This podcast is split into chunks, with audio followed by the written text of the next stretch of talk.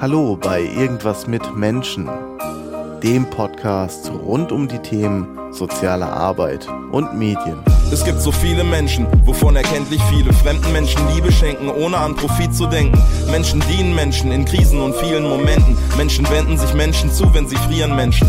Spenden für Menschen, Menschen erziehen Menschen. Ein Glück, dass Menschen ihre Kraft nicht nur für Krieg verschwenden. Wenn es nicht menschlich ist, dass Menschen sich im Team ergänzen, wo man hingeht, ja, sieht man Menschen, dann die in herzlich willkommen bei einer neuen Folge Menschen von Menschen. Irgendwas mit Menschen. Heute mit und bei den Sozialhelden. Hallo. Hallo. Bei mir sitzen Andi und Lilly. Darf ich euch duzen? Ja, ne? Wir sind Ja. beim Du. Ja. Bitte, ja. Okay, Ja. super. Ähm, ja, ich wollte noch kurz zu Beginn was sagen. Die letzte Episode von Irgendwas mit Menschen ist etwas her, Dezember 2016, der Jahresrückblick. Ähm, ich habe ja gesagt, ich will mir keinen festen Turnus vornehmen, indem ich äh, Podcasts anbiete. Freue mich umso mehr, dass heute endlich wieder die Möglichkeit besteht, einen aufzunehmen. Ähm, es laufen derzeit noch Anfragen für weitere Gespräche. Ich wollte euch aber wieder bitten, wenn ihr spannende Gesprächspartner, Partnerinnen kennt, die im Bereich der sozialen Arbeit unterwegs sind oder irgendwas mit Medien machen, dann gebt gerne Hinweise an mich. Nächsten Monat oder in zwei Monaten, glaube ich, werde ich mit Graffiti hier in Berlin auch sprechen. Das ist jetzt fix. Ähm, da ich mich schon sehr drauf. Und heute haben wir eine Premiere, nämlich drei Gesprächspartner. Drei in einem Gespräch, normalerweise immer nur mit zweien. Ähm, ja, freut mich. Erstmal zur Vorstellung. Ich sag mal ein paar Worte und dann haut ihr rein und sagt, wenn ich völligen Mumpitz erzähle. Die Sozialhelden wurden von Jan Mörsch und Raul Krauthausen 2004 gegründet. Ähm, mit den Projekten wollen sie Aufmerksamkeit statt Mitleid erwecken. Die Projekte sind sehr vielseitig, dazu aber kommen wir, glaube ich, später noch, wenn Anni ein bisschen was erzählt. Und heute zu Gast, ich habe es ja schon erwähnt, Lilly und Andi, ähm, hallo. Ähm, könnt ihr euch erstmal kurz selbst vorstellen? Zum Beispiel seid ihr seit 2004 beide mit am Start. Ähm, Andi ist Pressesprecher, äh, Lilly ähm, Projektleitung von den Leitmedien. Ähm, genau, einfach kurz sagen, wie seid ihr zu den Sozialhelden gestoßen? Seit wann seid ihr dabei? Was sind so kurz eure Aufgaben? Also ich kam 2012 zu den Sozialhelden, ähm, kannte Raul Krauthausen aus dem Radio, Radio Fritz, und er hat mich dann angesprochen, hat gesagt, komm rüber zu uns, wir machen das Projekt Leitmedien, wo es darum geht, Journalistinnen und Journalisten dafür zu sensibilisieren, wie sie über Menschen mit Behinderung berichten. Und ja, dann haben wir das gegründet und seitdem bin ich dabei. Mhm. Genau, ich glaube, bei mir ist es ein, man sagen, so ein Dreivierteljahr früher oder sowas. Also ich kam im Sommer 2011 ähm, zu den Sozialhelden, also auch nicht von Anfang an. Und ähm, bei mir war es so, dass wir ähm, da bei den Sozialhelden gerade auf einer Schwelle gestanden hat, dass wir mit unserem Projekt Wheelmap ähm, einen größeren Werbespot mit mit ähm, mit Google gehabt haben. Und ähm, damals war das Team noch viel kleiner. Ähm, wir waren ähm, zu dritt oder zu viert dann in, in einem Büro und hatten dann halt die riesengroße Aufgabe, dass wir halt irgendwie wussten, dass halt ähm, ähm, Google einen, einen Spot mit uns machen wird, der im Fernsehen kommt und dann hat es wohl jemanden gebraucht, der halt sich mit ein bisschen mit der Presse- und Öffentlichkeitsarbeit auskennt, die halt dann noch strukturieren konnte. Wir wussten, dass halt Raul sehr stark in den Fokus kommen wird und ähm, genau, somit bin ich dann dazu gekommen und seitdem jetzt auch ähm, ganz glücklich dabei. Mhm. Ähm, ich habe versucht, mal bei euch auf der Seite sozialhelden.de zu verstehen, was ihr alles macht. Ähm, und ich, wenn, bevor ich das jetzt erzähle, was ihr alles macht, würde ich dich einfach bitten, äh, mal so so kurz das geht, aber gerne Mhm. auch ein bisschen länger, zu erzählen, was die Sozialhelden sind, was sie machen, was die Idee dahinter ist. Raul hat mal in einem Interview gesagt, dass ihr euch als so ein Ideeninkubator versteht. Mhm. Ähm, wenn du da vielleicht äh, ein bisschen Genau. berichten kannst, wie der Verein auch aufgestellt ist. Ja, also genau, also erstmal muss man sagen, wir sind ein Verein, wir sind ein äh, gemeinnütziger eingetragener Verein hier in Berlin und ähm, wir wollen aber eigentlich nicht wie in einem Verein handeln. Das heißt, diese ganze Strukturen, wie zum Beispiel, dass es einen Vorstand, also es gibt einen Vorstand, Mhm. alles, was es von der Satzung her braucht, gibt es auch, aber so, so wollen wir nicht arbeiten. Also es ist halt, wir versuchen in sehr flachen Hierarchien zu arbeiten.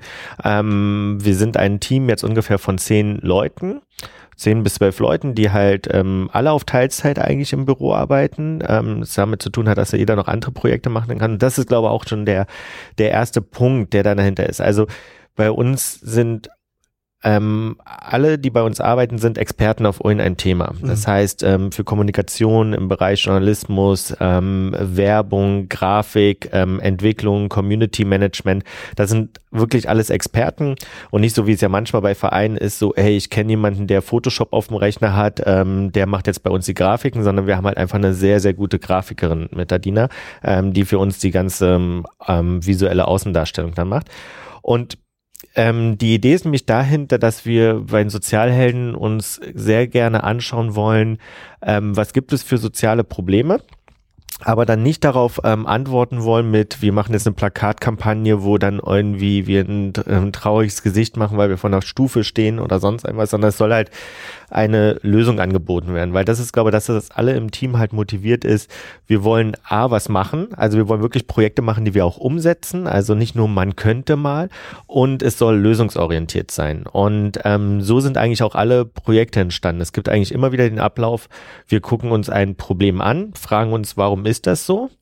Und ähm, im nächsten Schritt überlegen wir uns dann, was können wir dagegen machen? Was, oder was können wir als Lösung anbieten?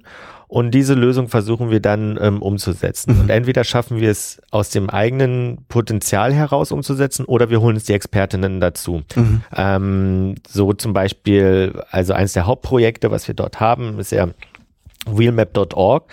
Und das ist eine Online-Karte zum Suchen und Finden von rollstuhlgerechten Orten. Da kann jeder Orte markieren. Mhm. Und das ist aus dem Problem heraus entstanden. Wir hatten damals halt noch kein Büro. Und ähm, Raul und äh, Holger hatten dann halt einfach sich gefragt, wo können wir uns denn eigentlich mal treffen? Also Raul Krauthausen ist ja selbst Rollstuhlfahrer. Und da hat vieles nicht funktioniert, wie Notizzettel oder dann ist man in einer anderen Stadt und ähm, viele Angebote waren damals noch nur auf PDF und so. Also wir reden jetzt von ungefähr 2010. Mhm.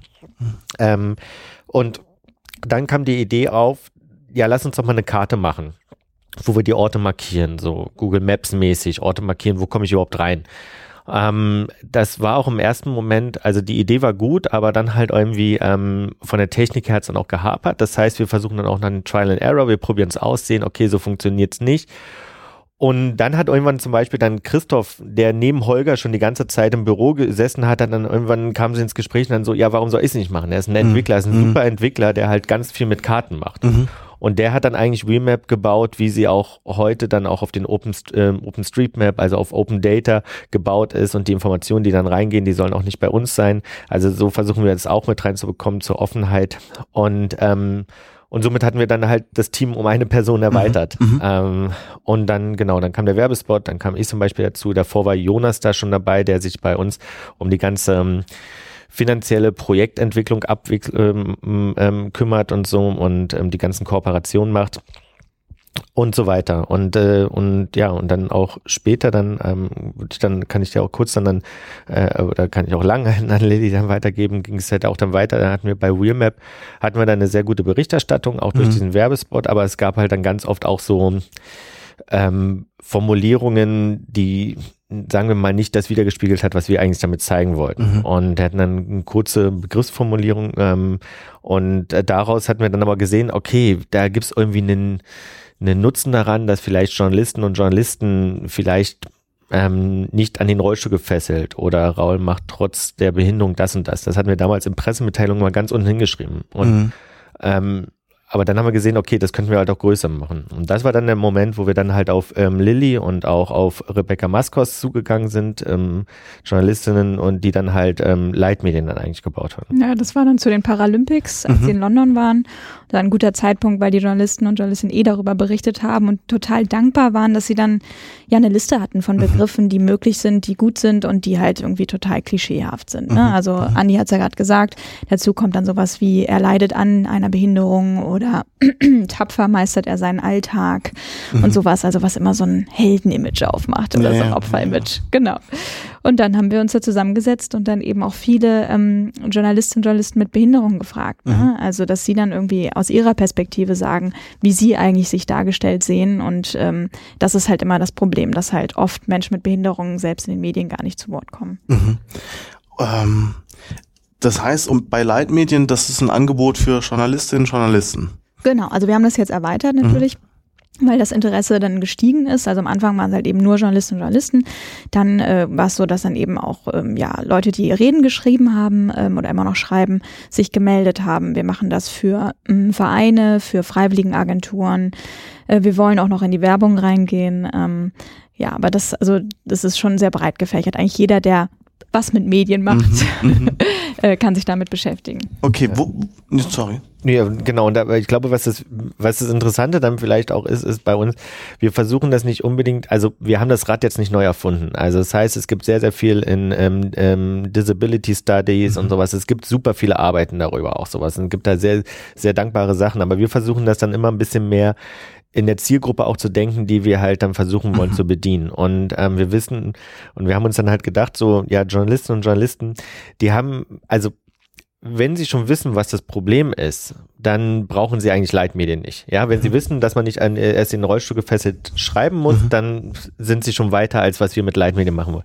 Aber für die, die es noch nicht wissen, muss man einen, einen, kurz, einen kurzweiligen ähm, Zugang finden. Mhm. mhm. Und dann kannst du nicht dann sagen, guck mal, hier ist jetzt die Dissertation, warum man nicht Rollstuhl, äh, in den Rollstuhl gefesselt sagt, von 250 Seiten, lese dir das mal durch, mhm. was inhaltlich total gut ist und wir verlinken auch darauf, aber der Einstieg muss halt viel kürzer sein. Und deswegen ist es bei uns, ich glaube, da kommt dann dieses ganze Werbung, journalistische, weil wir selber ja dann von, da auch herkommen, dann durch, dass wir dann sagen, okay, lasst uns das doch wirklich ähm, kurz prägnant reinmachen. Mhm. Ja? Und ähm, klar haben wir dann auch eine größere Angriffsfläche, weil wir dann gesagt wird, ähm, ja, aber ihr seid nicht so ganz genau, wie es halt vielleicht sein sollte. Aber ähm, wir sagen dann, es ist auch nur eine Lösung. Das ist bei uns immer ganz wichtig. Wir sind jetzt mhm. nicht die, die sagen, wir haben jetzt die Welt, Weltformel entwickelt, wir haben jetzt auf alles eine Lösung, sondern ähm, wir bieten nur etwas an und wollen dann auch, dass es andere adaptieren und dann neue Sachen draus machen und so. Mhm. Und ähm, äh, genau, und, und, und äh, Lilly und Rebecca konnten das halt dann wirklich, diese Dissertation über 300 Seiten konnten sie dann in einen 3000 Zeichen Text dann halt so machen, dass halt die Leute es ähm, sie hätten es auch, die 3000 Seiten hätten sie auch vielleicht auch verstanden, aber ähm, wir haben es gemacht, dass du es halt in fünf Minuten dann dir mal durchlesen kannst, um zumindest zu wissen, aha, das ist ein Problem. Mhm. Mhm. Wo, genau, da wollte ich jetzt nochmal drauf zu sprechen kommen. Wo, wo besteht das Problem in der Berichterstattung? Fällt mir nicht auf. Also Provokant gesagt, ja. ja.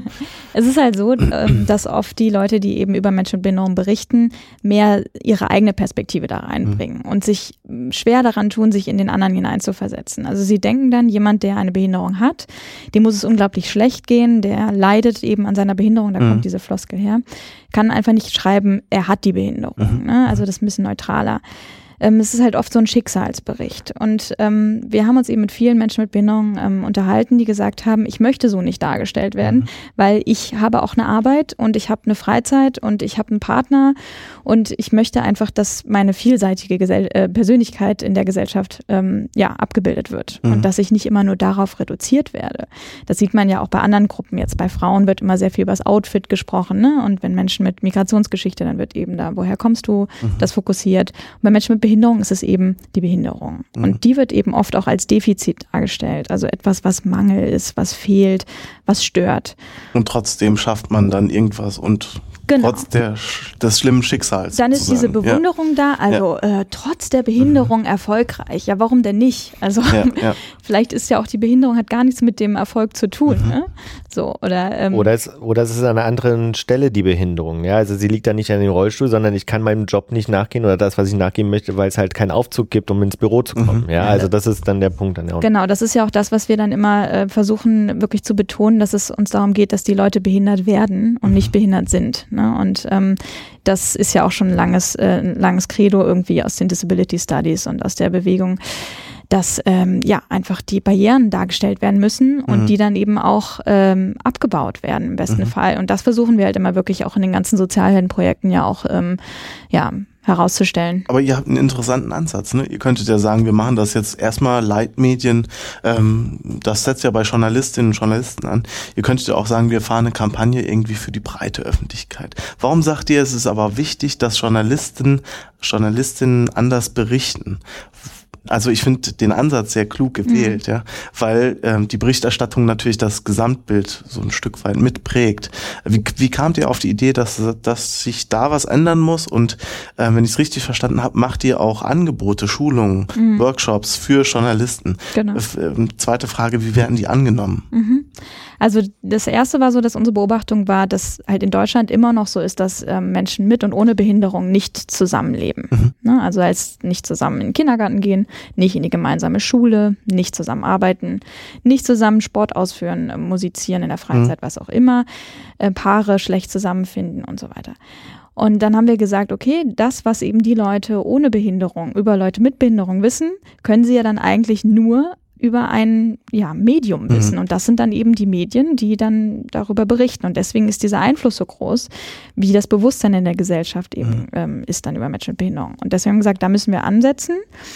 Und es ist ja auch nicht so, dass ähm, unsere Informationen nur an Journalistinnen mhm. und Journalisten kommen. Also wir haben ja auch viel auf Social Media, Facebook und Twitter und sehen, dass die Leute, die unsere Artikel teilen und sich an den Diskussionen beteiligen, dass das Leute sind, die von überall herkommen. Mhm. Und das ist ja eigentlich auch das total Schöne und die Chance an diesen sozialen Netzwerken, dass das Thema, was früher auf Blogs war, ne? also von Angehörigen, die mhm. dann gesagt haben, okay, ich habe jetzt zum Beispiel ein Kind mit Down-Syndrom, ich gehe jetzt auf diesen Blog von irgendeiner Stiftung oder von einer NGO oder was auch immer. Und dann sind die aber auf diesem Blog und dann bleiben die da. Mhm. Aber bei uns ist es so, dass die, ähm, die ganzen Informationen, die Beiträge halt geteilt werden, auch auf privaten Blogs, äh, auf privaten Profilseiten mhm. und so mhm. weiter. Und dadurch die Diskussion weitergetragen wird. Mhm. Und das ist natürlich total spannend, dass es dann so klappt. Die zweite Frage nochmal, wie wird's angenommen, das Angebot? Wenn ihr jetzt bei Journalisten seid, in Journalistenschulen kann ich mir vorstellen, wie ist die Resonanz? Ähm, sehen die angehenden oder auch fertigen Journalistinnen und Journalisten die, die, das Problem, da so eine Sensibilität mit an den Tag zu legen? Oder? Ja, also sie sind total dankbar mhm. und wollen eben auch ein paar Tipps wissen. Mhm. Ähm, natürlich ist es immer nicht ganz einfach, über Sprache zu reden, mhm. weil Sprache ist natürlich etwas, was sehr persönlich ist. Journalistinnen wollen natürlich auch da ihre Kreativität ausdrücken mhm. und das ist ja auch gerade eine sehr aktuelle Debatte, was darf man denn noch sagen und mhm. so weiter. Mhm.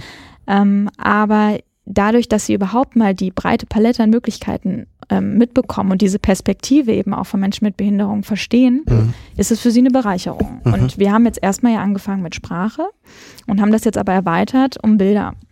Und ähm, da war eben dann immer die Sache, okay, wir haben tolle Artikel gesehen, äh, super Headline, toller Bericht, äh, die Person kam auch wirklich zu Wort und nicht nur die Angehörigen zum Beispiel.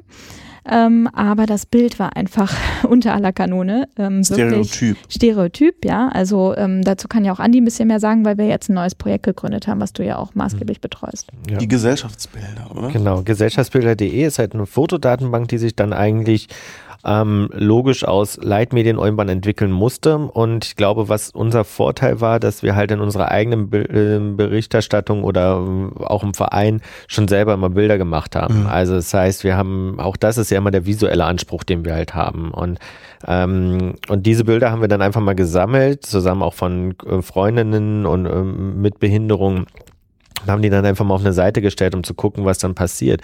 Weil ich glaube, was man halt noch zum Beispiel ergänzen kann, ist halt, ähm, eigentlich so gut wie jeder, mit dem wir sprechen, ob das jetzt im journalistischen Bereich ist oder egal in welchem Bereich, niemand meint es böse. Ja, also niemand sagt jetzt irgendwie, ähm, ja, ich möchte jetzt irgendwie dem Behinderten dann mal eins auswischen mhm. oder mhm. sowas, sondern ähm, es ist wirklich Unwissenheit. Also mhm. die Exklusivität, die wir halt immer noch haben, die halt ähm, Lilly gerade angesprochen hat.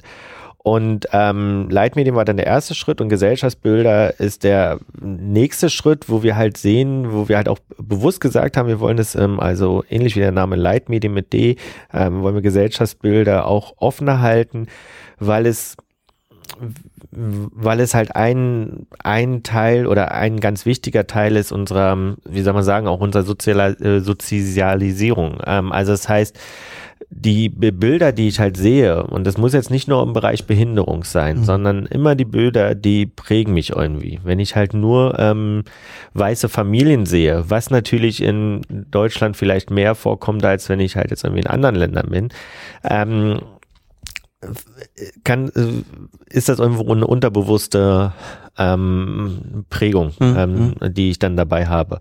Und, ähm, und Bilder sind da halt dann sehr wichtig, weil sie ähm, unmittelbar sind. Also Bilder, ähm, ich nehme die mit einer Emotion auf, die ich halt ähm, ähm, die ich, wofür ich nichts lesen muss. Ja. ja. das ist ja bei Sprache ist ja immer noch halt das.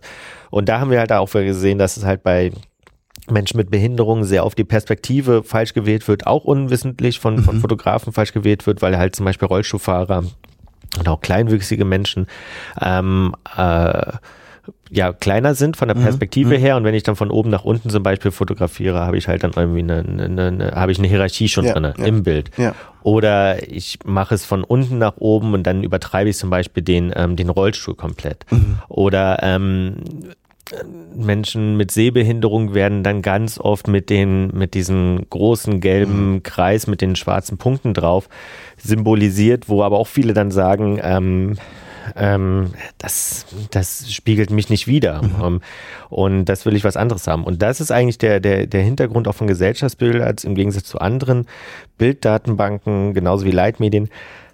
Auch, ähm, auch dort ist es so, es ist ganz wichtig, wir, wir versuchen die Bilder von denen, die dann da drauf sind, also von den Models, die Menschen mit Behinderung, versuchen wir das abzubilden. Das mhm. heißt, ich als Fotograf gehe nicht hin und sage dann so, guck mal, ich möchte jetzt hier mal Barrierefreiheit darstellen. Im schlimmsten Fall nehme ich einfach nur Model, nehme einen Krankenhausrollstuhl und stelle sie dann an eine Stufe. Ähm, sondern ich nehme A, jemand echtes, der die echte Behinderung mhm. hat und frage ihn dann, wie möchtest du dargestellt werden? Mhm. Ähm, weil das ist ein ganz wichtiger Punkt. Und diesen Punkt, diesen Prozess muss man mitmachen, ähm, um dann halt auch wirklich zu sagen und dann auch von sich behaupten zu können, dass halt Gesellschaftsbilder eine der Bilddatenbanken ist, die vielleicht wirklich die authentischsten Bilder hat, weil, ähm, weil sie von weil sie eigentlich von Menschen mit Behinderung auch produziert wurden und so. Und man dann im Endeffekt zum Schluss ja, ich will nicht sagen, es ist ein bisschen mehr als nur auf den Auslöser drücken, aber es ist halt schon dann wirklich sehr, sehr viel die Kommunikation, die davor mhm. ist. Genauso wie es bei Leitmedien ist. Ja, also ähm, niemand von uns, der keine Sehbehinderung hat, ähm, wagt sich dann halt einen Artikel über ähm, Sehbehinderung zu schreiben, mhm. sondern wir fragen dann halt den Autor, der halt dann irgendwie blind ist. Mhm. Und ähm, so ist es bei Gesellschaftsbilder halt auch, dass wir halt dann sagen, dann viel zu kommunizieren und genau, und wie geht es dann halt vielleicht in die Medien rein? Ist ja. halt, dass die Bilder dann halt für die redaktionelle Nutzung kostenfrei zur Verfügung mhm. stehen, wo natürlich auf der anderen Seite mein Fotografenherz dann natürlich auch immer ein bisschen blutet, weil man ja sagt, oh, oder auch ich dann halt dafür auch dann natürlich auch ein bisschen ähm, ja, Kritik bekomme von Kolleginnen, ja. weil wir halt dann so den Wert da so irgendwie so unter Wert verkaufen. Aber wir glauben halt auch nicht, dass wir sonst einfacher in die ähm, in Datenbanken, in mhm. Bilddatenbanken mhm. reinkommen oder ähm, in Medien reinkommen. Das ja. heißt, ihr habt ja auch CC lizenziert oder ähnlich, was für ein Modell ähnlich. habt ihr gewählt? Es, es basiert auf der Creative Commons Lizenz, ja. ist aber nicht ganz so einfach, das mit der Creative Commons Lizenz mhm. zu machen, weil halt die meisten Leute nicht wissen, was eine Creative Commons Lizenz okay. ist. Also das heißt, die Nutzungsbedingungen, ich versuche sie kurz zu halten, werden aber leider immer länger. Aber mhm. die unter, große Unterscheidung ist halt, wenn du einen Zeitungsartikel hast, kannst du das Bild kostenfrei benutzen, ja. mit ja. Namensnennung natürlich. Ja. Wenn du einen Blogbeitrag hast, kannst du es kostenfrei benutzen, wenn es das redaktionelle Angebot, also wenn du einen Artikel bebildern willst, wenn du jetzt einen Flyer machen willst, in, in dem Banner machen willst, wenn du dafür Selbstwerbung machen ja. willst oder sogar verkaufen willst, dann musst du auch dich bei uns melden wegen einer Lizenzierung, also eine finanzielle Lizenzierung. Okay, aber ist ja bei beiden Projekten so der Versuch, was in den Medien zu ändern, so ein ähm, Stein des Anstoßes zu sein, irgendwie mal drüber nachzudenken, anders zu bebildern, anders zu schreiben über. Aber was mir jetzt aufgefallen ist bei beiden Projekten, ist so nicht das Reden über, sondern Reden mit vor allem ganz wichtig. Ne? Also mhm. ähm, es wird nicht über Menschen mit Behinderung gesprochen, sondern erstmal mit und dann wird das wieder transportiert. Also und glaubt ihr, also kann kann kann glaube ich auch jeder Zuhörer Zuhörerin mal drüber nachdenken, wie viele Menschen mit Behinderung man kennt in seinem Freundeskreis, mhm. in seinem Bekanntenkreis oder überhaupt, ja? Mhm. Wer wer ist da wirklich mit einer Behinderung? Ähm, Habt ihr Verständnis auch dafür, wenn es Berührungsängste, ich nenne es jetzt einfach mal so, gibt, wenn da kein, ne, im Kindergarten, bei mir war kein Mensch mit Behinderung im Kindergarten, ähm, wenn es da Berührungsängste gibt, habt ihr da Verständnis für und was sagt ihr, wie kann man die abbauen? Oh, ja. Hm. Ja, natürlich. Also wenn man sich nicht begegnet, dann hat man erstmal hm. wahrscheinlich Angst, vielleicht auch einen Fehler zu machen.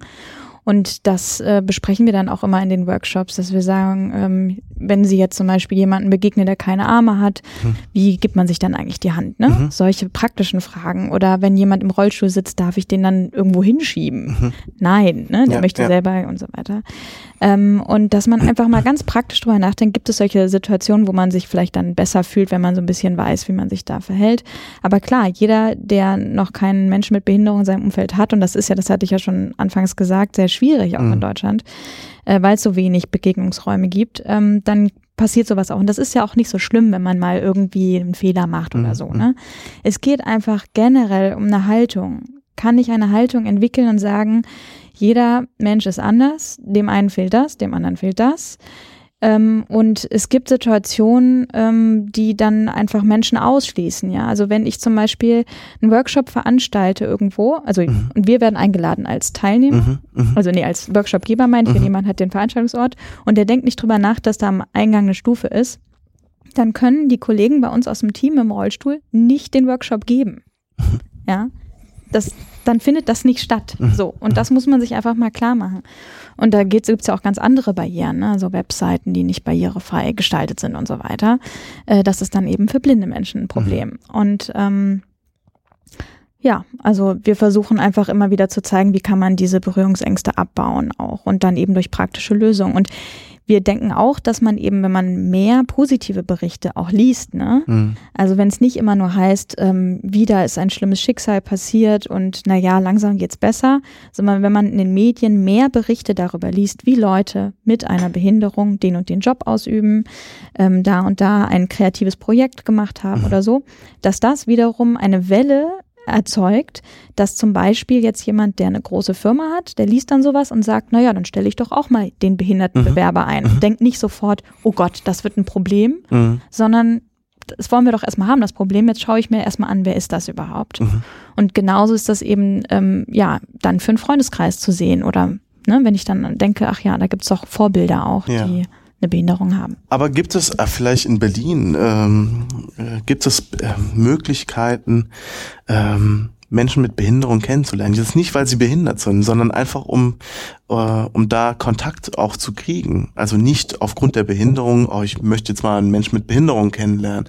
Und ich meine, man sieht auch nicht jede Behinderung sofort an. Ähm, aber fehlen nicht auch so Begegnungsstätten, sage ich jetzt mal salopp. Ähm, also es ist ja häufig so ist meine Beobachtung, ich bin jetzt in dem Bereich gar nicht firm, ähm, dass die Wohnformen auch so exklusiv und so außerhalb angesiedelt sind, dass da wenig Berührungspunkte sind. Hm.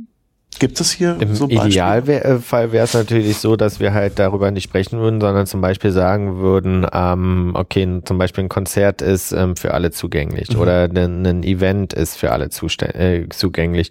Und genau, bei Wohn Wohnsituationen hast du genau das Problem, also ich glaube, es ist in Berlin genauso wie vielleicht auch in Mainz oder sowas, du hast halt sehr, sehr viel alten Wohnungsbestand und ähm, was halt immer wieder schade ist, dass halt Behinderung nicht mitgedacht wird. Und ähm, was man halt auch sagen muss, also ähm, ich persönlich oder wir haben halt eigentlich kein Problem damit, dass, dass halt irgendwie sowas passieren kann, dass man Fehler macht. Also dass man nicht darüber nachdenkt ja. so, und das halt auch eingesteht. Was aber ganz oft passiert ist halt, und das ist das, was nervt, es werden ähm, Ausreden gesucht dafür, warum man es nicht umsetzen kann. Ja. Und diese Ausreden sind halt einfach Mist. Also so, wir können nicht sagen, in einer der reichsten Gesellschaften können wir sagen, es fehlt an Geld für äh, inklusive Beschulung. Mhm. Oder zum Beispiel so wirklich als Einsparpotenzial zu nehmen. Also zu sagen, also das, was ja immer ganz oft die Debatte ist, ähm, ähm, was für uns ein riesengroßes Thema ist, ist halt, ähm, inklusive Schulen würden ja mehr kosten. Ähm, und das ist halt einfach, ähm, das stimmt vielleicht kurzfristig gesehen, aber nachhaltig, langfristig gesehen ähm, schauen wir doch ganz oft in, in, in auch in ähm, nördliche Staaten, skandinavische Staaten und dann sagen wir mal, ach guck mal, wie schön das da läuft. Mhm. So. Und ähm, was halt hier passiert, jetzt ist ja auch gerade in, in NRW der Wahlkampf, da wird dann auf einmal Inklusion oder der Begriff der Inklusion wird dann sozusagen als Feindbild fast aufgebaut. Also zu sagen, ja, wegen der ganzen ähm, Inklusion, wegen der ganzen Gleichmacherei und sowas bleiben die Schülerinnen und Schüler auf der, auf der Strecke. Und da haben wir halt ein riesengroßes Problem damit, weil das nicht stimmt. Und das mhm. sagen dann auch wieder Nichtbehinderte, die halt das irgendwo mal von einem Lehrer, der bestimmt auch nicht behindert war, gehört haben, dass er von einem Freund da irgendwie das Problem hatte, weil in seiner Klasse halt irgendwie einer, ein Schüler mit Behinderung drin mhm. war. Das sind dann immer wieder da Argumentationen. Und das ist halt eine Argumentation, die wir nicht gelten lassen wollen. Und das passiert ja viel, äh, auf vielen Bereichen. Das ist so vorgezogen. Ja, also das ist das, was wir, glaube versuchen wollen zu motivieren, ist halt, Inklusion oder der, der, der, Begriff der Zugänglichkeit oder sowas, das ist halt eine Lebenseinstellung. Und die ist halt eine Lebenseinstellung, die halt ähm, im Gegensatz zur Leistungsgesellschaft gemacht wird. Es ist, geht nicht darum, dass der Beste weiterkommt, dass immer der Beste ist, sondern es geht darum, dass wir halt versuchen wollen, eine Gesellschaft zu schaffen, die halt für alle Zugänge macht. Mhm. Und das fängt dann vielleicht bei unserem Bereich, wir machen es auf Behinderung, aber wir haben es dann in dem Bereich natürlich mit Migrationsgeschichte. Ähm, ja, klar, da kann man auch sagen, okay, ja, die brauchen jetzt nicht irgendwie die Stufen, die brauchen jetzt nicht das, aber dass du halt, wenn du halt auf integrierten Sekundarstufen oder wie es auch immer sei, wenn du an einer Hauptschule bist, hast du nicht die gleichen Chancen, wie du es halt schaffst, dass du auf dem Gymnasium bist. Ja. Und dann gibt es halt ja auch wieder Studien, die sagen, dass Geflüchtete oder Menschen mit Migrationsgeschichte ähm, häufiger von Schulen abgehen und ähm, als, als ähm, weiß ich nicht, mhm. das weiße blonde Kind sozusagen, ja, jetzt ja. ganz übertrieben. Und das ist eine riesengroße Schwierigkeit. Und mhm. wir glauben halt, zum Beispiel in dem Bereich, dass man es halt machen würde, wenn man es mal ausprobieren würde, zu sagen, wir machen kleinere Klassen, wir machen dann zum Beispiel mehr Lehrer oder auch Inklusionshelfer, wie es dann auch immer heißt, Sonderpädagogen, die dann halt da mitarbeiten, glauben, glauben wir fest daran, dass man dann den Schulalltag für alle verbessern kann. Mhm. Und das ganz oft immer noch gedacht wird, und das ist, glaube ich, die riesengroße Schwierigkeit, ist immer so, ja, wir machen was für die. So, mhm. für die Behinderten oder für die Geflüchteten und sowas. Und das ist halt falsch. So, niemand, keine Barriere, die irgendwann mal abgebaut wurde, wird niemand gesagt wird, scheiße, dass es die Barriere nicht mehr gibt. Ja. So, mhm. ja, wir benutzen alle Aufzüge, wir freuen uns alle über kleinere Klassen und so weiter kann man es weiterspinnen. Aber es ist dann die Frage, wer, wer bestimmt den Diskurs? Mhm. Und der Diskurs wird halt ähm, von Nichtbehinderten, meistens Männern, meistens halt eine gewisse Hautfarbe, gewisse ähm, ähm, ja, sexuelle Orientierung und so weiter, von dem wird der Diskurs bestimmt. Mhm. Und, ähm, und die sagen dann, was halt für die anderen dann halt am besten ist. Und das ist falsch. Ja. Das ist das, was wir immer wieder versuchen, in unserer Arbeit zu, zu vermitteln, dass es halt eine komplette Bereicherung sein kann. Ja, ja also sich irgendwie, keine Ahnung, eine Barrierefreiheit ähm, für jeden, der sich für Fußball interessiert ähm, und mal ein Fußballspiel anguckt, der merkt halt ganz, ganz schnell, wie mistig halt die ganzen Kommentare sind. Mhm. Wenn man sich da mal auf die Audiodeskriptionsspur, auf den zweiten Kanal manchmal dann umblätter, äh, umschalten kann, da ist es dann wirklich cool. Das ist eine Beschreibung. Da okay. kann ich auch gegen, äh, gleichzeitig am Computer noch weiter daddeln und höre das nur. Ja, ja. So, und das ist halt auch für mich eine Bereicherung. Mhm. Ja. Ja, da schließen sich jetzt auch die Zuhörerinnen Fragen an, ähm, wo ich dachte eben, ich muss da einhaken. Äh, nämlich einmal von Beatrix, die fragt, zeigt ihr auch Engagement in Schulen? Ich, wenn ich das richtig rausgelesen habe, ist sie Lehrerin. Ähm, zeigt ihr auch Engagement an Schulen? Äh, wenn ja, in welcher Form? Das hat sie interessiert. Ähm, ja, also ähm, sehr gerne machen das halt. Das, da ist wirklich, da müssen wir sagen, da ist ein sehr guter Türöffner, ist das Projekt Wheelmap, äh, Wheelmap. Also und da haben wir das Projekt Wheelmap macht Schule.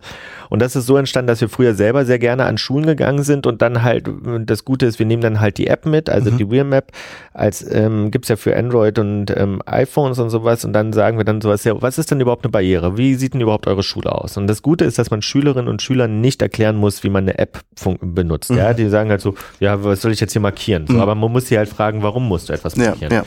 Und dann geht man mit denen zum Beispiel durch die Stadt ähm, oder durch ähm, dann Wohnumfeld oder Schulumfeld und guckt sich dann die Läden an.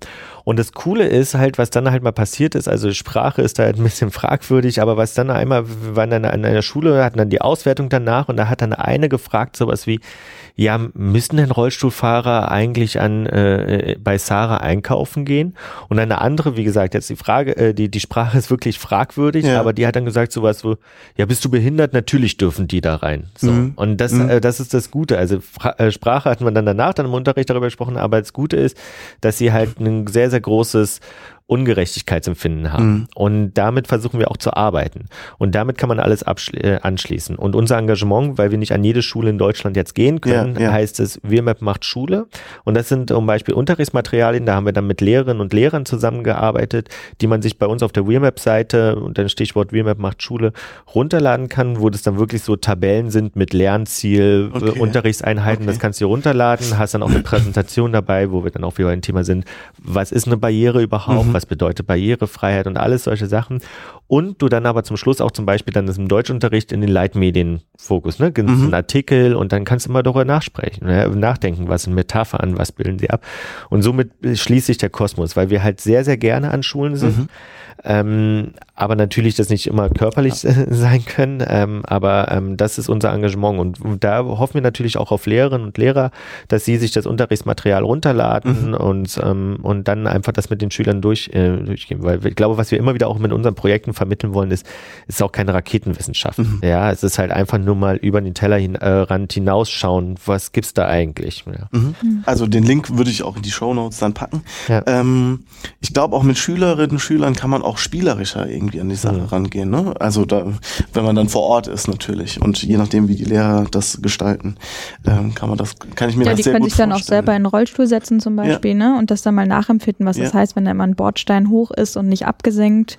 Ja. Äh, Komme ich überhaupt irgendwo rein? Ähm, das ist dann selbst schon mal eine gute Erfahrung. Ja, und, und man kann so vieles machen. Also mhm. man kann zum Beispiel auch einfach mal Lego hinwerfen und mhm. dann sagen so, ey, jetzt baut mal eine, baut mal eine barrierefreie Umgebung und dann mhm. gucken sie, denken sie über Rampen und solche Sachen nach oder bauen dann halt sowas.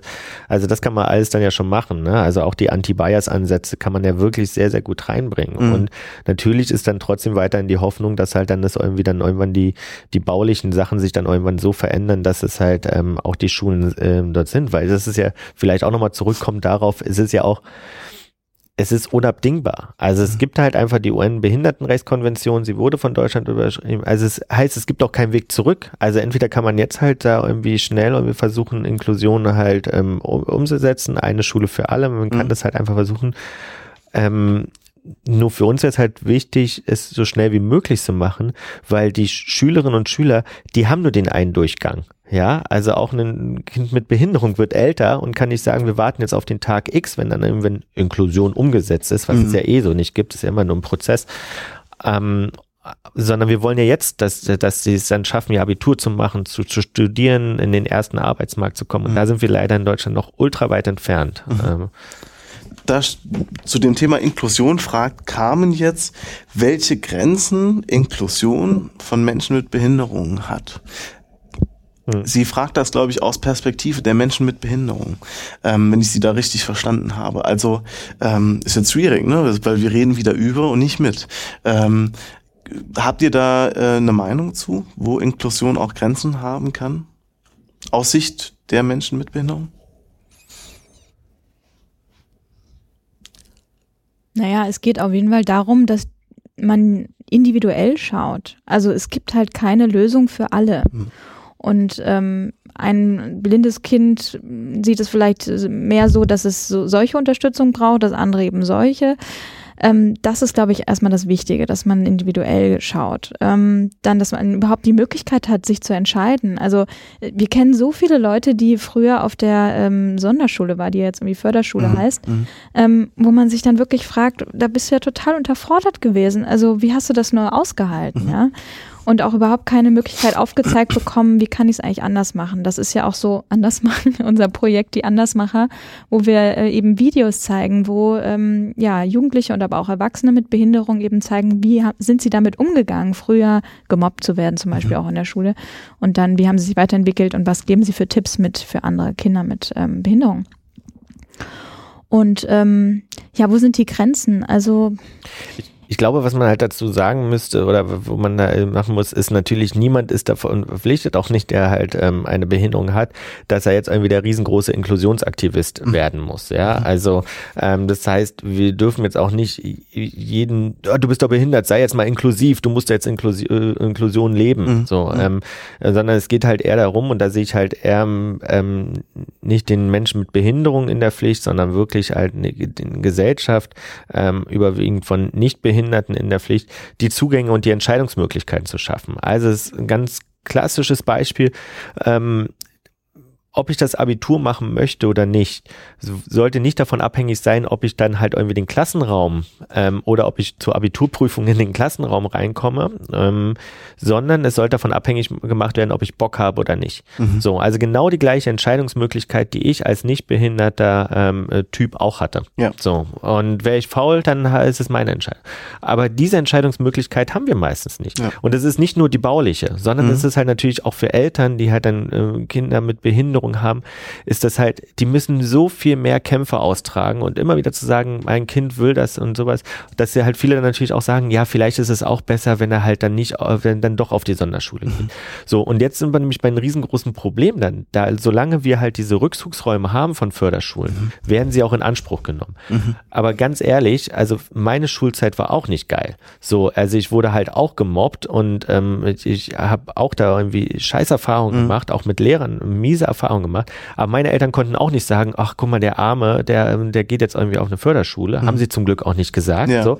Aber, aber äh, diesen, diesen Prozess wird, werden halt Kinder mit Behinderung ausgesetzt. Mhm. Schulsystem, so wie es halt ist oder so wie, wie vieles dort ist, ähm, ist in großen Teilen grundsätzlicher Mist. So. Ja. Und den, die wir aber jetzt so von dem Mist ausschließen, sind halt die mit Behinderung. Mhm. So, das wäre eine ganz andere Debatte, darüber zu sprechen, dass das halt der Mist ist. Aber ähm, das müssen wir halt mitnehmen, weil sonst kann es halt wirklich sein, dass du von der Förderschule nicht mehr irgendwie schaffst, mhm. den ersten Arbeitsmarkt zu machen. Und das ist ja, das ist doch, das ist doch böse. Ja. So. Und ähm, ja, und das ist halt irgendwie die Schwierigkeit. Man kann ja auch generell das Schulsystem nochmal hinterfragen. Also mhm. was heißt es eigentlich, dass man jetzt 13 Jahre auf 12 runtergekürzt hat, was mhm. das für einen Stress bedeutet, ne? Ähm, wie du schon sagst, man Ruheraum kann eigentlich jedem auch mal irgendwie äh, gut tun. Mhm. Ne? Das sieht mhm. man ja auch auf Konferenzen zum Beispiel, mhm. gibt's ja auch schon Ruheräume und so. Ähm, und dass jetzt zum Beispiel ja auch das, äh, die Gebärdensprache eingeführt wurde, in eigentlich auch in Hessen, meine ich, mhm. als Wahlpflichtfach ähm, und in anderen Bundesländern, ist natürlich auch ein toller Wechsel, ne? dass man sagt, okay, wir bringen jetzt die Gebärdensprache schon mal als Kompetenz zu den Schülern. Es mangelt in Deutschland an Dolmetschern und mhm. Dolmetschern, das ist einfach so. Und wenn es die dann mehr gibt, dann kann man eben auch noch mehr an Inklusion von gehörlosen und schwerhörigen Kindern denken. Mhm. Man muss einfach anfangen. Ne? Mhm. Also wenn ich das richtig verstanden habe, geht es bei den Grenzen der Inklusion einfach darum, erstmal zu ermöglichen, dass Entscheidungen getroffen werden. Das ist so mhm, der Haupt, genau. Hauptkern von dem, was ihr gesagt habt. Ne? So einfach mal die Option offen zu lassen und der Mensch mit Behinderung kann dann ja immer noch wählen. Also diese genau. Wahlmöglichkeit genau. überhaupt zu haben, ist, glaube ich, das Wichtige und Entscheidende. Und ja. die, und die gibt's meistens nicht, mhm. ne? Oder, oder gibt's halt ganz oft nicht. Und das fängt halt auch schon, wenn wir da zum Beispiel dann auch bei ähm, ins Down-Syndrom, ins Trisomie 21, in die Frühdiagnostik reinmachen, schon mhm. alleine dort gibt's die halt oft mhm. nicht. Ja, da wird das halt dann zum Beispiel festgestellt, also schon in, in der Schwangerschaft festgestellt. Und dann kommen solche, kommen dann sowas, ja, sie haben jetzt eine Entscheidung. Ja, du hast ja erstmal einen gesetzlichen Rahmen, dass du dann später abtreiben kannst, als es dann irgendwann möglich ist. So. Und jetzt sind wir ja nicht, dass es irgendjemand verbietet, ja. sondern aber wie, wie, wie geht es dann ab? Ja, sie können sich entscheiden. Kommen sie doch in zwei, drei Tagen wieder. So, mit wem rede ich denn dann da? Mit Familie, mit Freunden, mit allen? Hab vielleicht noch nie was von äh, Trisomie, Down-Syndrom oder wenn, kenne ich das ja nur von denen. Und dann fängt das halt an so ja, willst du dir das wirklich antun? So, ne, das sind ja Sachen. Und dann ist ja die Frage, da, da ist kein Gesetz oder sowas. So, da ist nicht irgendwie was, wo jemand sagt, du darfst das nicht.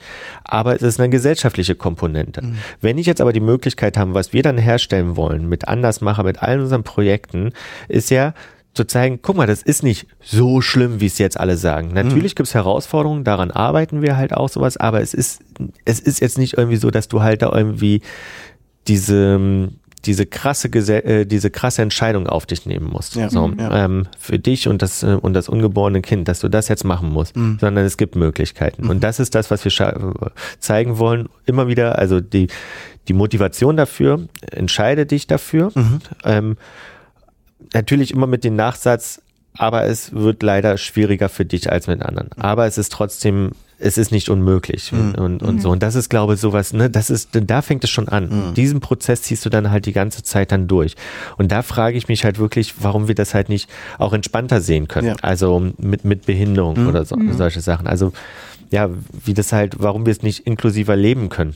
Ja, ja man kann ja bei Familienleben sogar sowieso nochmal neu denken. Ne? Also das wäre jetzt wahrscheinlich nochmal ein neues Thema für ja, einen neuen Podcast. Ja, aber einfach nur zu überlegen, was heißt es eigentlich, eine Familie zu gründen und brauche ich dafür mehr Zeit, brauche ich mehr Unterstützung, darf ich dann aussuchen, wo es dann später auf die Schule geht und so weiter, ähm, kriege ich vielleicht auch äh, das hin, dass äh, der Ehemann zu Hause bleibt und so weiter, der sich mhm. dann auch um das Kind kümmern kann oder wo sind da eigentlich die Grenzen in der Gesellschaft, mhm. in der Firma, die dann sagt, nee, das finden wir nicht so gut, was ist, was entsteht da eigentlich für ein Druck mhm. und müssen wir den Druck nicht rausnehmen und sagen, wir wollen eigentlich, dass alle irgendwie zufrieden aufwachsen können und miteinander und nicht getrennt voneinander. Mhm.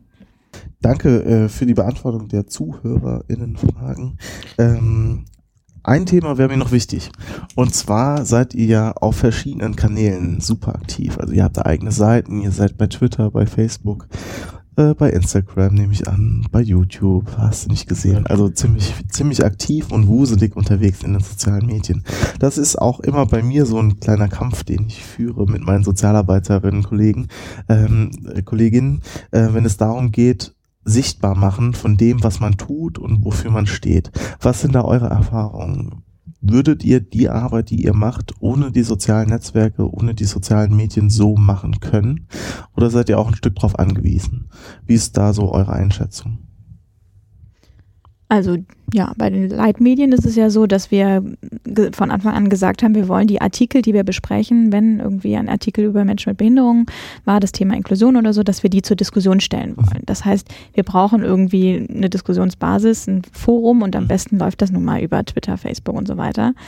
Äh, von daher sind wir schon darauf angewiesen und wir machen ja auch sichtbar, ähm, was Menschen mit Behinderungen im Netz so machen. Und das ist ja was ganz Interessantes ähm, zu beobachten, dass das zunimmt. Also immer mehr Aktivistinnen, aber auch welche, die jetzt gar nicht aktivistisch sind, mhm. ähm, machen ihre eigene Seite, machen ihre Facebook-Seite, ihr Twitter-Profil und machen sich selber äh, sichtbar und die bündeln wir dann sozusagen auf mhm. unserer Seite bei Leitmedien um einfach äh, zu zeigen, was es für interessante Menschen gibt da draußen, über die man eben auch berichten kann. Von mhm. daher liefern wir sozusagen auch ein bisschen die Geschichten mhm. für die Journalistinnen und Journalisten. Mhm.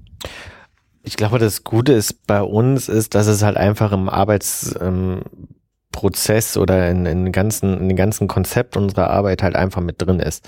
Also das heißt, ähm, der Social Media Bereich, der Kommunikationsbereich ist halt einfach ein ganz wichtiger Bereich, den wir halt mit abdecken, den wir gerne abdenken. Ich glaube, es liegt auch daran, dass uns selber diese Medien viel Spaß machen. Also das heißt, wir sind auch privat gerne auf Twitter, obwohl es in den letzten Jahren auch ein bisschen vom generellen Umgangston auf, auf Twitter halt ein bisschen geändert hat, aber es ist für uns kein Fremdkörper. Mhm. Und ich glaube, was halt das, das, das Problem halt einfach ist ähm, bei ähm, ähm, äh, in anderen Berufen, die vielleicht jetzt nicht irgendwie den ganzen Tag sich damit beschäftigen, am Laptop zu sitzen, weil eigentlich ist das das traurige Bild, was man halt bei uns da manchmal so sieht, ist halt eigentlich, dass wir sehr, sehr viel dort ähm, ähm, an, an dort ähm, sitzen, ist, glaube das Schwierige, wie kriege ich das noch rein? Und da habe ich natürlich immer auch Verständnis dafür, dass ich halt manchmal auch mir denke, Mann, das wäre so geil, wenn die halt besser über ihre Arbeit berichten können, aber ich weiß halt auch, dass es halt als Sozialarbeiter ist nicht deine Arbeit ähm, oder als Sozialarbeiterin ist nicht deine Arbeit, die ganze Zeit vom Laptop sitzen, sondern und du bist halt auch äh, da einfach mal äh, geschafft und so. Und da bist du halt, ähm, also heißt es, ja, wie kann ich da einen Prozess schaffen? So, oder wie, dass ich da nochmal irgendwie, weiß ich nicht, das nochmal alles mitdenke, dann nochmal einen Blog mache und sowas, das sehe ich halt als unglaublich schwierig. Natürlich ist die Motivation, ist es total schön, wenn man das halt machen kann. Ähm, wenn man dann halt auch es schafft, irgendwie die weiß ich nicht, die Algorithmen von den ganzen sozialen Netzwerken auch so für sich zu gewinnen, dass man auch ein bisschen Aufmerksamkeit bekommt, weil du kannst auch den geilsten Inhalt haben und dann hast du aber trotzdem nicht ähm, die Möglichkeit, ähm, ähm, ähm dass es gesehen wird. Das liegt ja dann nicht mal an dir. Das mhm. ist auch, glaube ich, immer das Wichtige, was man lernen muss. Und ähm, oder schaffe ich es halt, dass es eine strukturelle ähm, Förderung gibt oder eine strukturelle Prozess gibt, dass ich halt jemanden habe, der meine Arbeit sichtbar machen kann. Mhm. Das ist ja auch das, warum ich ja da, dazu gekommen bin und was ich halt dann noch empfehlen würde. Also, dass es halt Personen gibt, ähm, die sich damit halt beschäftigen können oder die ich dann mal punktuell dazu hole oder wo ich dann sage, guck mal, lass uns das zusammen machen. Mhm. Also, wie kann man da Synergien schaffen? Weil ich glaube, wenn ich jetzt irgendwie Sozialarbeiter wäre, dort weiß ich nicht, noch an so einer Brennpunktschule, was total mhm. spannend wäre, hätte ich nicht den Bock da irgendwie mich dann irgendwie dann am Samstag, der einzigen freien Tag, den ich halt dann vielleicht habe, ja. mich hinzusetzen und dann noch einen Blog zu schreiben. Mhm. So. Und mhm. das ist, glaube das, wo man halt überlegen kann, wer kann das dann für mich machen? Wie mhm. kann ich mit jemandem zusammenarbeiten? Ja, das heißt, du würdest sagen, Leute ins Team holen auf jeden Fall, mhm. ähm, die das können. Ähm, Würdest du aber sagen, es ist trotzdem, wenn das auch der normale Sozialarbeiter, Sozialarbeiterin nicht kann oder einfach aus Ressourcengründen nicht kann, ähm, dass es auf jeden Fall sinnvoll ist, Arbeit sichtbar zu machen. Also ich habe mal aufgeschrieben, Gutes tun und darüber reden. Mhm. Seht ihr schon als, als wichtig an oder wie ist da eure Einschätzung? Also wir kennen ja auch Firmen, die Menschen mit Behinderung eingestellt mhm. haben, aber die machen das überhaupt nicht sichtbar, mhm. ähm, irgendwie auf einer Unterseite. Dabei könnten sie das eigentlich nach vorne packen und sagen, wir sind ein inklusives Unternehmen oder wir achten auf Vielfalt oder mhm. was auch immer. Aber das wundert uns dann schon sehr, dass wir das dann manchmal nur so hintenrum rauskriegen. Ähm, es muss halt auch zu dem Unternehmen oder zu dem Verein passen. Ja. Also wenn ich nichts zu erzählen habe, irgendwelche langweiligen Vereinssitzungen, da muss ich auch kein langweiliges Bild dazu posten, ja. sondern man muss ja auch mal überlegen, was ist die Geschichte dahinter. Mhm. Genau, das ist glaube ich der wichtige Punkt. Also habe ich auch wirklich was zu sagen. Mhm. Also es bringt da glaube ich nichts irgendwie jetzt nur die Selbstdarstellung zu machen. Ja. Ich glaube, da ist sehr, sehr viel, was man sagen kann. Ich glaube, da ist sehr, sehr viel, was man auch erzählen kann. Aber es muss dann halt auch in das Konzept mhm. reinpassen. Mhm. Ne? Und das ist halt dann auch das, ähm, was wir dann überlegen, wie schafft man das dann zum Beispiel dann wirklich mal eine Kampagne zu denken. Mhm. Also so zum Beispiel eine Kampagne, die dann eine gute Anlaufstelle hat. Also das heißt, ich fange an, vielleicht mal eine gute Webseite zu machen. Ja, mhm. das sagen wir halt immer ganz, äh, ganz oft ist eigentlich einer der Grundsätze, den man halt machen sollte, ist einfach mal eine, eine gute Webseite, wo ich überhaupt mal erkläre, was ich halt mache. Mhm. So, weil von dieser Webseite aus, mit der Botschaft, die ich vermitteln möchte, kann ich halt alle sozialen Netzwerke bedienen. So, was bringt es mir, wenn ich jetzt irgendwie dann mich jetzt für YouTube entschieden habe, der Kanal nicht läuft und sowas, dann habe ich da unglaublich viele Inhalte reingepulvert. Ja und es ist halt weg. So, deswegen versuchen wir immer von der Webseite auszudenken. Mhm. Und wenn ich die schon mal habe, allein durch die Konzeption, die Struktur, was möchte ich sagen, wie möchte ich meine Geschichte erzählen, das auf eine Webseite passiert es dann schon fast automatisch, dass ich dann auch jeden Sozi äh, sozialen Medienkanal, den ich mir dann ausdenke, halt auch bedienen kann. Mhm. Also ob ich das dann versuche in 140 Zeichen zu packen, weil ich halt sage, das ist jetzt irgendwie meine Sache oder ich will es bei Facebook oder weiß ich nicht, auf Instagram mhm. oder sonst irgendwas, weil ich halt viele Bilder habe. Das ist dann halt irgendwie, finde ich, immer der zweite Schritt. Nur man denkt ja nicht mal bei den ersten Schritt da, dass sich halt viele, das sehen wir halt eher sowas, die schämen sich dann für ihre Seiten. Webseiten wollen dann nicht dahin zu machen, sagen dann so, ja, guck mal lieber hier bei Facebook und so was. Und da ist es so für mich ein Problem, wo man aber auch daran ähm, arbeiten kann, weil eine grundlegende Webseite, ähm, also mit der ganzen Konzeption da drumherum oder wenn ich halt eine Idee habe, die kostet jetzt auch nicht unglaublich viel mhm. Geld. Ja, so, also das heißt, da gibt es auch Möglichkeiten, wie ich das machen muss. Aber mhm. es ist wirklich dann erstmal die grundlegende Sache, was kann ich erzählen und wie kann ich es mhm. erzählen. Was mir auffällt, äh, beispielsweise bei Twitter oder so, es ist ja nicht so, dass man einen Account anlegt und dann hat man plötzlich Reichweite, ja. mhm. sondern das ist ja was, was wachsen muss. Das ist was, was Arbeit, wirklich Arbeit ist, auch wenn man das beruflich macht. Ähm, Trotzdem habt ihr, seid ihr in viel Interaktion, wenn man das beobachtet. Ne? Also ihr postet nicht einfach nur und haut raus, sondern auch die einzelnen ähm, Mitarbeiterinnen und Mitarbeiter und Aktivistinnen von euch ähm, sind in permanenter Interaktion mit den Followern. Äh, das, das verlangt ganz schön viel ab und vielleicht ist es, äh, wie du vorhin gesagt hast, ne, wirklich so, dass man dafür Profis braucht, Kommunikationsprofis. Ähm, ich kann sagen, dass das in der sozialen Arbeit im Studium relativ stiefmütterlich noch behandelt wird, dieses Thema. Mhm. Also auch generell neue Medien, neuere Medien, äh, den Umgang damit äh, zu finden ich glaube, man muss dann auch einfach versuchen, ein bisschen Twitter zu verstehen. Mhm. Also so, ähm, ja, also nicht, dass wir das jetzt irgendwie gepachtet haben, das zu verstehen, aber ähm, das, was ich gerade schon gesagt habe, dass sich leider der Ton bei Twitter ja auch radikalisiert hat, ist halt eigentlich so, dass du halt eigentlich über diese Empörungsschiene beziehungsweise die lösungsorientierte auf Empörungseingehmaschine mhm. halt am besten punkten kannst. Mhm. Ja, also es das heißt, du bist in bei Twitter wird es halt sehr schwierig, wenn du mit einer Solala-Meinung halt reingehst. Mhm. Was wir komplett kritisieren können, weil es ist natürlich auch unglaublich viel Hass da unterwegs und Twitter macht nichts dagegen, aber ich kann es auch in der lösungsorientierten Arbeit halt benutzen. Das, ähm, was bedeutet das jetzt so? Wenn ich jetzt zum Beispiel sage, sowas, ähm, ein großes Problem oder wir sagen ähm, jetzt Person, Sozialarbeiter XY ist jetzt irgendwie in den und dem Bezirk und sagt dann einfach, ich möchte, dass sich was in diesem Bezirk verändert. Ich mache mir jetzt einen Twitter-Account und dann kommuniziere ich darüber, was ich verändere und wie mhm. das halt geht. Dann kann sich auch schnell dann irgendwie eine Zielgruppe machen, die dann sagt, das ist gut, dass jetzt irgendwie was passiert. Deswegen ist auch Leitmedien so erfolgreich, weil Leitmedien nimmt ein Thema auf, ähm, was ja eh schon mit Medien zu tun hat. Mhm. Und ähm, Medien zu kritisieren über Twitter, das ist, wird jeden Sonntag gemacht, wenn der Tatort läuft. Mhm. mhm. So, und, ähm, und genau, und das ähnliche nehmen wir an. Ehrlich gesagt waren wir da auch überrascht. So, mhm. aber es ist ja wirklich passiert. Wir sind mit dem Twitter-Kanal dann losgegangen und auf einmal sehen wir, dass halt irgendwie Leitmedien als Referenzquelle genommen wird, wenn halt zum Beispiel mal wieder ein Medium geschrieben hat, der ist an den Rollstuhl gefesselt. Dann wird gesagt, so liebe XY-Redaktion, schaut doch mal auf Leitmedien, ähm, dort gerne euch Tipps geben. Dadurch kriegen wir das ja auch mit und wir finden es halt total toll auch. Mhm, mhm, so, und ähm, das funktioniert super. Ja. ja? Ähm, VMAP ist zum Beispiel dann die Zielgruppe von technisch, äh, das heißt, wir haben da überlegt, okay, es sind halt auch mehr Leute, die dann, die sind dann Open Data an technische Innovationen, weil das mhm. ja auch eine eine große Gruppe ist bei Twitter. Was zum Beispiel dann nicht ganz so gut läuft, vielleicht im Gegensatz zu den anderen, ist dann Sozialhelden, wo wir dann halt auch weniger machen, wo wir gesehen haben, aha, das ist bei Facebook dann besser, die Interaktionsrate, mhm. weil wir auch nicht ganz genau wissen, was wir mit dem Kanal berichten wollen. Ja. So, ja, die ganze Zeit nur auf, guck mal hier bei Leitmedien, ja, machen wir gerade das, mhm. guck mal das, sowas. ist dann auch so. Gesellschaftsbilder, weil es halt Bilder sind, äh, spielt sich auf Twitter ab, ja, ja, und, und so weiter und so fort. Und das sind halt so Überlegungen, die man halt dann auch eingehen muss. Zum Beispiel Persönlichkeiten. Raul hat seine eigene Seite, wo er mhm. als, als Persönlichkeit, das muss man auch überlegen.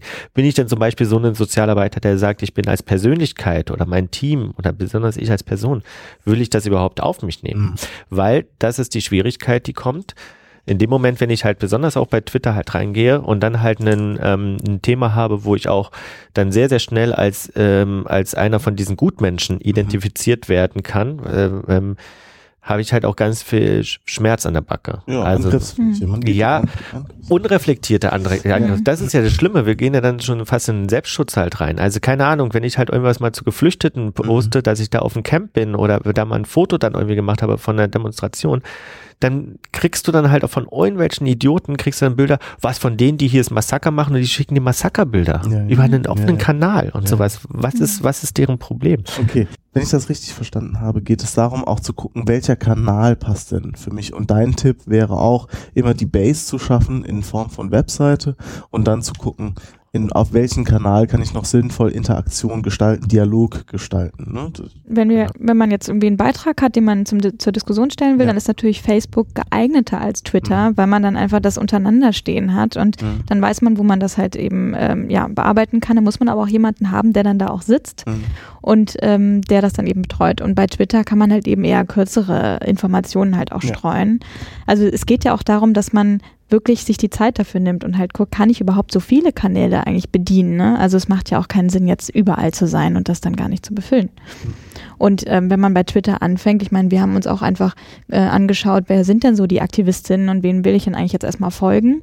Und dann retweetet man halt eben auch viel und dadurch äh, werden dann die Leute wieder auf dich aufmerksam und dann musst du dich halt eben auch auf den einschlägigen Konferenzen halt ähm, mhm. ja zeigen lassen und dann auch sagen, ich bin hier und berichte darüber, was du tust, ja, ja. wo du bist. Ja. Okay, danke dafür. Ja, wir sind mhm. ziemlich am Ende, aber ich würde gerne noch einen Ausblick mit euch wagen äh, in die Zukunft. Gibt es Sachen, die in der Pipeline sind, die ihr schon mal so andeuten könnt, die ihr verraten könnt? Gibt es Projekte, die in Zukunft kommen sollen? Gibt es bei Leitmedien, bei Gesellschaftsbilder, bei Realmap Dinge, die ihr schon so ankündigen könnt, dürft, wollt? Also wir können eigentlich noch erzählen, dass wir gerade ein neues Projekt gehabt haben, Ramp Up Me, wo es darum geht, wie man äh, Veranstaltungen inklusiver und barrierefreier gestaltet. Und das bezieht sich dann sowohl auf den Veranstaltungsort als auch auf das Programm. Wie kriege ich zum Beispiel mehr Frauen auf die Bühne auch? Da sind wir so ein bisschen, haben wir so ein bisschen geöffnet ne, vom Thema oder mehr Menschen mit Migrationsgeschichte.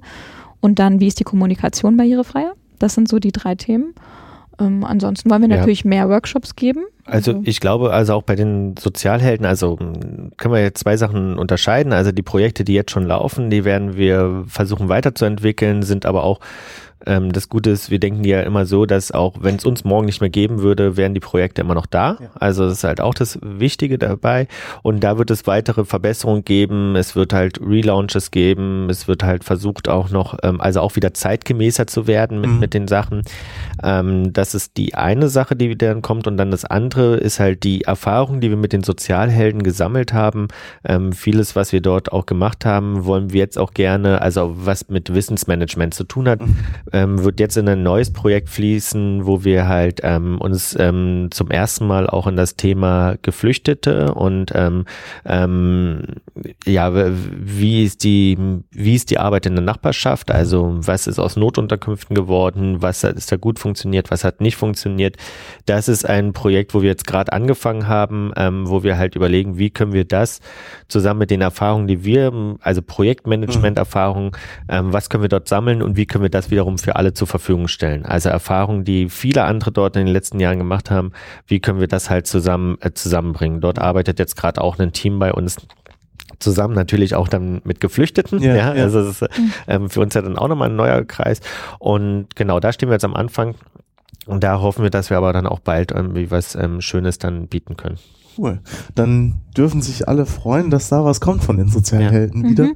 Und äh, ja, danke für das Gespräch euch beiden. Schön, ja. dass ich hier sein durfte. Ja, Schön, dass ihr Rede und Antwort gestanden habt. Danke für die Einladung. Dankeschön. Tschüss. Ciao. Tschüss.